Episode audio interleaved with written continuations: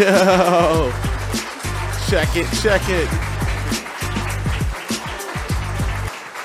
All right, all right. People, people, people, people, people. What's good? It's your boy Reed Richards. Welcome to the Manuisms podcast. It's man your isms. Ooh wee, it's it's it's been quite some time. Welcome to episode four, guys. Where have I been? I ended up getting COVID and man, even though it didn't like really mess me up for more than a couple days, I used to always have uh, ear infections growing up. And as I started getting older, I would get strep throat all the time. The last three or four years, I haven't really been getting strep throat, but about once a year, if that. But when I do, I lose my voice for months. So I lost my voice for close to two months, and by that time, I was just kind of out of the out of the the mode of even thinking about podcasting. You know, you you try to make things a habit, and two months just really kind of throws you for a little loop. Anyway, I'm back, and it's good to see you guys. I feel I feel good. I forgot how much I love this. I love it. Anyway, today's topic is ultra crepidarianism, and this is the the the habit of giving opinions and advice on matters outside of one's knowledge. Basically, you don't know what you're talking about. Speaking on things that you have no idea, you've done no research, you've read no books, you've done none of the sort. And I'll tell you, this has been something that has been great for me because I used to spend so much time debating with people on stuff, especially in Facebook. Oh my God, sometimes I would spend hours a day. And I would just settle it. What books have you read on the topic? Okay, cool. You haven't read any books. You're not well versed on it. If we're talking about politics, then you're getting your no, thank you. We're done. We don't we don't have to have a conversation anymore because it's all based on how you feel. There's you, you don't have any stats to back up what you're saying.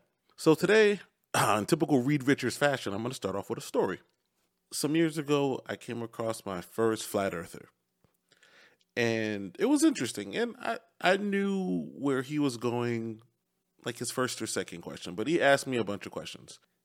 He asked me about a plane circumnavigating the globe, but vertically, so north to south from the poles around. And I guess it has been done. I don't know if it's done completely or if it was just uh, just you know from pole to pole. And I obviously I, I couldn't answer that. That's seems to be one of those trivia questions. Uh, who knows? How, what average person knows that information? Then he asks, how do oceans and other bodies of water not fall when they're upside down? Right? You look at the globe and it's water, and sometimes it appears to be upside down, at least the way we look at it, the pictures. And again, I don't have a response. Then he asked me if a plane is flying around the globe, going down, by the time it reaches the South Pole, the plane would be flying upside down, right? He continues with the story about an emergency landing where the plane landed in a particular spot. And basically, he was just illustrating that had the earth been round, there was no way they would have landed where they did. But the flat earth map shows exactly why they landed where they did because it would have been closer, etc. Then he says no one lives in Antarctica because this is where the edge of the earth is and there's this huge dome there. And lastly, he brought up the curvature of the Earth and talking about the geometry of a sphere and what that looks like. It's a mathematical formula. And he claimed that if the Earth was really round, then from a specific distance, we wouldn't be able to see like recognizable landmarks like the Statue of Liberty. So from standing X amount of miles away, because if the Earth was really a sphere, you wouldn't see her torch. And as you started to walk a little bit closer, you would start to see it coming into into the horizon. But the point is, I never questioned why I thought what I thought, right? This is something that we learned in school, but they never really went into specifics. It was always just presented as a given, as a fact, and that was it. You learned it in social studies, or I, I don't remember. Where do you learn it? I don't even remember what subject in grammar school you learn that the shape of the earth. what class is that? Anyway, See, exactly. I don't even remember where I I don't even remember where I learned it. and and and this is generally the way we approach things that we've learned in life, right? We rarely question where we obtain the knowledge. We just assume that we that wherever we got the information from, it was correct. So, what is the requisite amount of knowledge on a given subject before you can speak on it? How much do you have to know before you can speak on it? Now, there are a bunch of variables. There are a bunch of different factors, right? Who are you talking to? Is it is it academic? Is this debating? Does this person claim to be an authority figure? How long have you been interested in the topic? Uh, you know, there's a there's a bunch of if you might just be at the bar just shooting the shit, just having a regular conversation. And where I noticed it again, where I actually really experienced it and was kind of dumbstruck, was when I called into the Kevin Samuels show in September and we had a debate. And it was about paying for sex, right? Kevin's stance was high value men pay because time is money. And rather than chasing some ass, you can save your time by spending it on a professional, right? She's going to be more discreet. She'll be a pro at her job, ostensibly. Now, I'm actually going to do a full video on this in the coming weeks or months, but I'm worried about clout chasing and getting on by way of someone else. But maybe that's what's required to be successful. Um, but that's really besides the point. What I found disturbing were the people in the comments. Now, I usually don't read the comments. I'm usually a poster and ghoster when I posted in the past on YouTube. But again, it wasn't my content, and I was just curious about what people thought of the debate. And I get people tend to assume that someone is right if they agree with a few of their things. I get it, right? But they have just been introduced to intersexual dynamics and some of those interesting facts about relationships and the say, unflattering nature of women. And these are topics that, like, we discussed in the PUA forums with some frequency, right? And we discuss it on the forums. Shoot, remember Ventrilo? This was before Discord. And this was probably, I don't know, 2006. That's when Mystery released his book and we were all reading like Neil Strauss uh, book back then, the game. You know, he had his seminars that you can find on his Venusian Arts website. You know, a lot of those things were touching on the things that Kevin talks about, right? Demonstrating instead of like high value, it was DHV, showing DHV spikes, demonstrating higher value. Again, the concept is exactly the same, right? It is it is better for a uh, women to see that you have something and kind of stumble across it than you to try to be all braggadocious about it and oh I got a Lambo outside, right? So it's all those things that a lot of these people in in, in the in the manosphere speak about mystery addressed in there. So these things aren't new. Right, we we would all go out and take a turn being a wingman, and we learn how to approach and he had this uh, thing about lint, right? You, you go to a dryer, you grab some lint, and those are the openers, right? You take a little piece and then you pretend like you pull it out of her hair and you walk over to her and like, you know, try to put it in her hand. If she was being a bitch, you'd put it right back in her hair. And, you know, she would say, Oh, thank you. Then you might walk by a couple minutes later and do it again, right? And then it's like, okay. and then you do it a third time, right? And then you have a whole big pocket full of lint that you pretend like you pulled out of her head. And it's funny, it's a funny opener. So, I mean, before we started creating our own uh, ways to interact and be able to pick up in the Sarge and all these things, it, there were some things that I already knew about it. That when I saw it, it resonated with me like, oh, I already do this. I already do this. Oh, let me try this. Oh, shit, it works. Oh, shit, this is how you pass LMR, last minute resistance, things of that nature. So, anyway, and because he sounds like he knows what he's talking about, his audience assumes it to be true because they don't have any further information to substantiate or to refute his claim.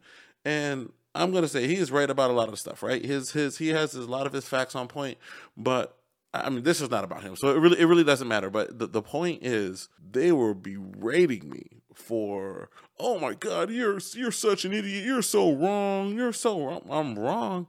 You don't know anything about the topic. What am I wrong about specifically? So, what makes people qualified to speak on a given topic, right?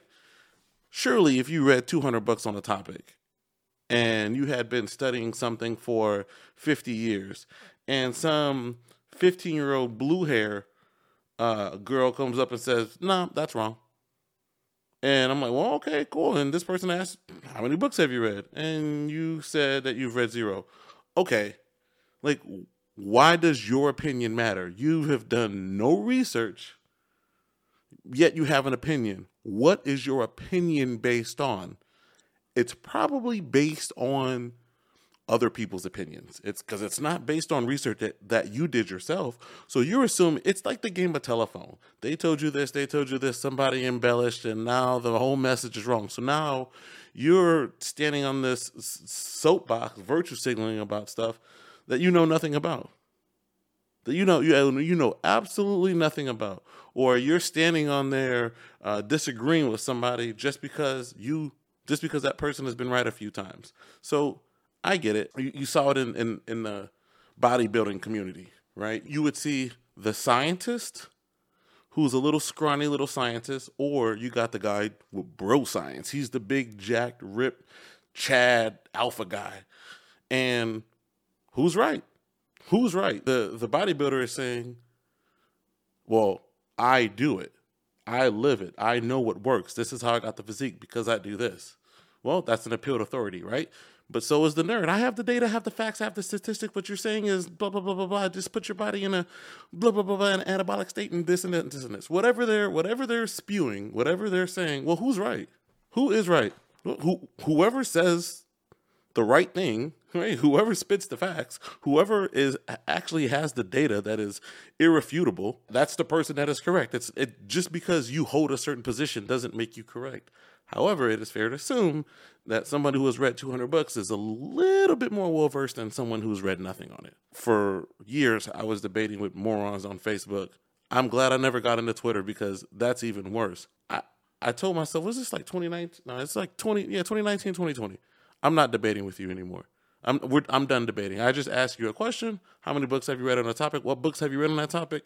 We'll just talk about the books that we read. We'll just we'll just discuss the ideas. We're not going to discuss your feelings about it. We'll just discuss the facts. If you've read anything, oh, you haven't read anything about it. Okay, we won't have this discussion. And I'm just dismissive. I'm just dismissive, and I and, and I know how it comes across. But I mean, I have to I have to I have to protect my sanity as well. This is crazy dealing with these people. And what has exacerbated the situation is is social media. It's given people a voice and a platform, but that doesn't mean you're right just means that you have an opinion and it just means you have a platform that more people can hear it. So last week, I bought a TV. I am a super techie. I'm all about monitor technology. I'm an audiophile. I got, you know, headphones that go up to $3,000. I absolutely love my microphones, anything audio related. But I also like the visual component as well. So if you get a TV, you know, you gotta you got to get a nice sound bar. And I know they just got uh, to be really nice with the Sonos, but I got the Bose 900. If anybody knows about that, it's their Dolby Atmos. Gorgeous. Absolutely stunning. It is absolutely amazing. I was looking for some content to watch. I don't watch TV as a rule. So it was kind of like, uh, do I want to get it? Yeah, I'll get it. But it's, but it's because I wanted to watch things like Tinder Swindler and I wanted to, uh, like, because I want to watch things so that I can report on them and talk about it and see what people are talking about, right? So I'd rather be comfortable and not sit at my computer. So I want to enjoy the experience. So what's the first thing I do? I'm looking for something that's going to really show off the capabilities of the TV. You know, those OLED TVs, the blacks are just, oh my God, they're just, they're, the pixels don't illuminate. It's absolutely stunning. So I decide to look at some nature stuff. You know, they're they're always zooming in on the little flies that you could see every little hair on his on his stinger and all this kind of stuff. I say a fly and a stinger is a beat, it doesn't matter. you get the point. They have this nice cameras, good audio, and all that good stuff. And I put it on One Planet on Netflix. Super, super interesting. Super interesting and they're showing like this bird that I guess there's like it's evolved to be 40 different types and they all have a way of trying to attract a woman all trying to find a way to mate. And this one bird like cleans off this whole little area a leaf falls he clears it out and he like dances for her. And it's crazy. He can do these insane things with his wings and he's like doing a little whirling dervish and spinning around and sliding along little tree things. It was incredible. He turned his eyes from like blue to yellow and he had this throat patch and it was this colorful display on this blackbird. It looked pretty cool. And then he fucks her and flies off. And then they show this eagle from the Philippines, a Filipino eagle or something like that. And they have been following this bird since the bird was since the eagle was 1. And now it's 10 and it's talking about wow, this is the first offspring that it's had. These eagles are going to be extinct, blah blah blah, etc. Well, how do we know this, right? Those are just random data points, right? They, they, they are mere observations. You can look at all those National Geographic things where people are tracking gorillas for 30 years and all this kind of stuff, right? They got names for them. They know their behaviors, they know where they're going, they know what they're doing, they know who their offspring is, they know this, they know all and they know the behavior. They know that a praying mantis, after like they mate, she bites his head off, right? This that's pretty unflattering to praying mantis. If you're looking at it from like a human male female dynamic, that's pretty damn scary. You take their seed and you kill them. And if and if we were to all look back and just kind of observe that type of behavior, we would say, "Damn, that's pretty brutal." However, when we have the same data with human beings and you talk about women's unflattering nature, they'll tell you that you're wrong. They disagree with you. And I'm just saying, God damn it, I'm only talking about your behavior. It's just a data point. And the data point alone is not offensive. When Kevin Samuels says that 80% of divorces are filed by women, that's just a data point. You don't have a problem with the data, they have a problem with how you got there. Well, some just deny the data. Some just outright be, because it's unflattering. Because it's unflattering. But that doesn't make it not true. And when you discuss it and you try to give examples to illustrate what you're talking about, they miss the concept and focus on anything else. And what I mean by the concept is if you were in court for a car crash and you had to kind of play out what happened on the board, and you know that this is your car, this is your car, you're going here, you're going there. They would say something like, "But that's not the car I drive." Yeah, but for just all intents and purposes, no, no, no, no. But I don't. I mean, you actually get inside of a vehicle. No, you you're just touching this and moving it on a board. That that doesn't. No, no, no. But uh, you just need to show me what happened so we can kind of. No, no, no. But it doesn't work. You, you can't do that. You can't do that because insert something right? It's going to be a straw man, it's going to be ad hominem, or they're going to gaslight you. Or whataboutism? They'll call you a misogynist. Now that they've labeled you a misogynist, you're a bad person. Now they can now they can now they can talk about how bad they are. Now you're in emotionalism. Now you're in emotion. Now you've entered their battleground. That is next week topic. That is next week's topic. Emotionalism.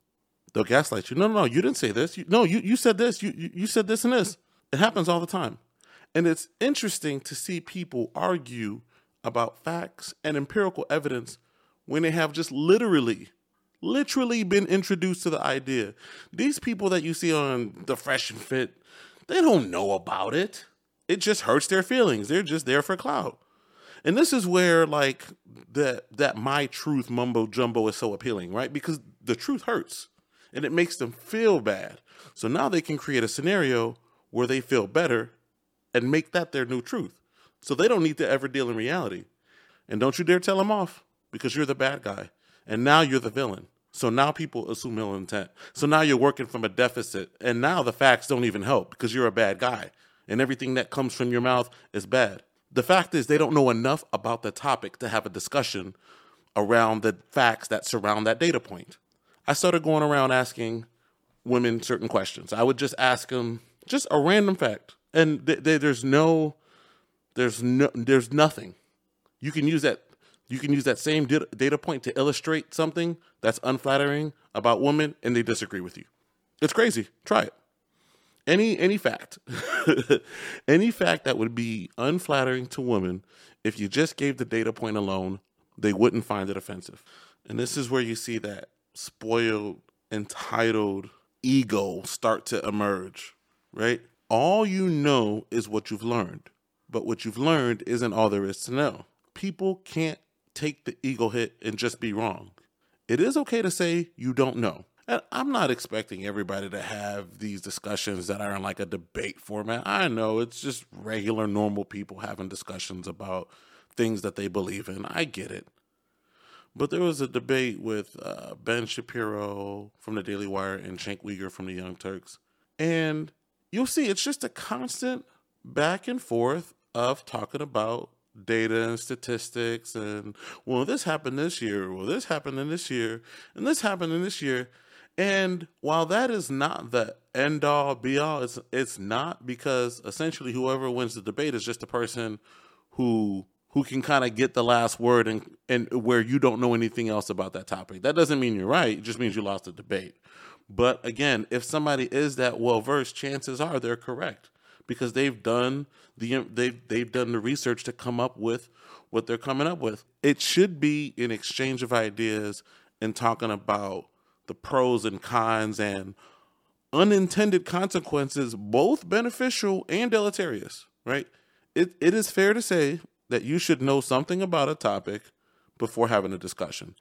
And and surely if you're going to make the claim that the other person is wrong, surely you should have done some research. Surely you should have picked up a book. Surely you should have looked at some peer-reviewed journals. Surely you should have looked at some of the data. Surely. That that that is not that is not an unreasonable position to hold. It is a very like common it's not even logic we're we're still we're still in the common sense area we're just still we're this is still common sense and the woke stuff it's inextricably linked with these issues because it comes from the same manipulation of the language in order to be well versed in the situation.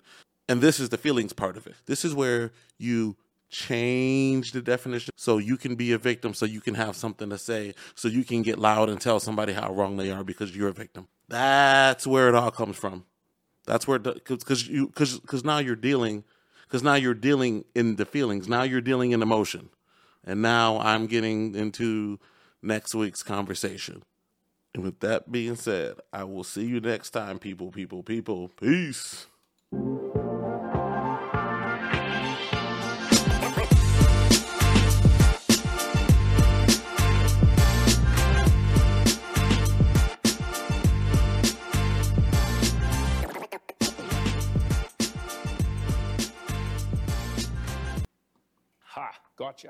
Uh huh, honey.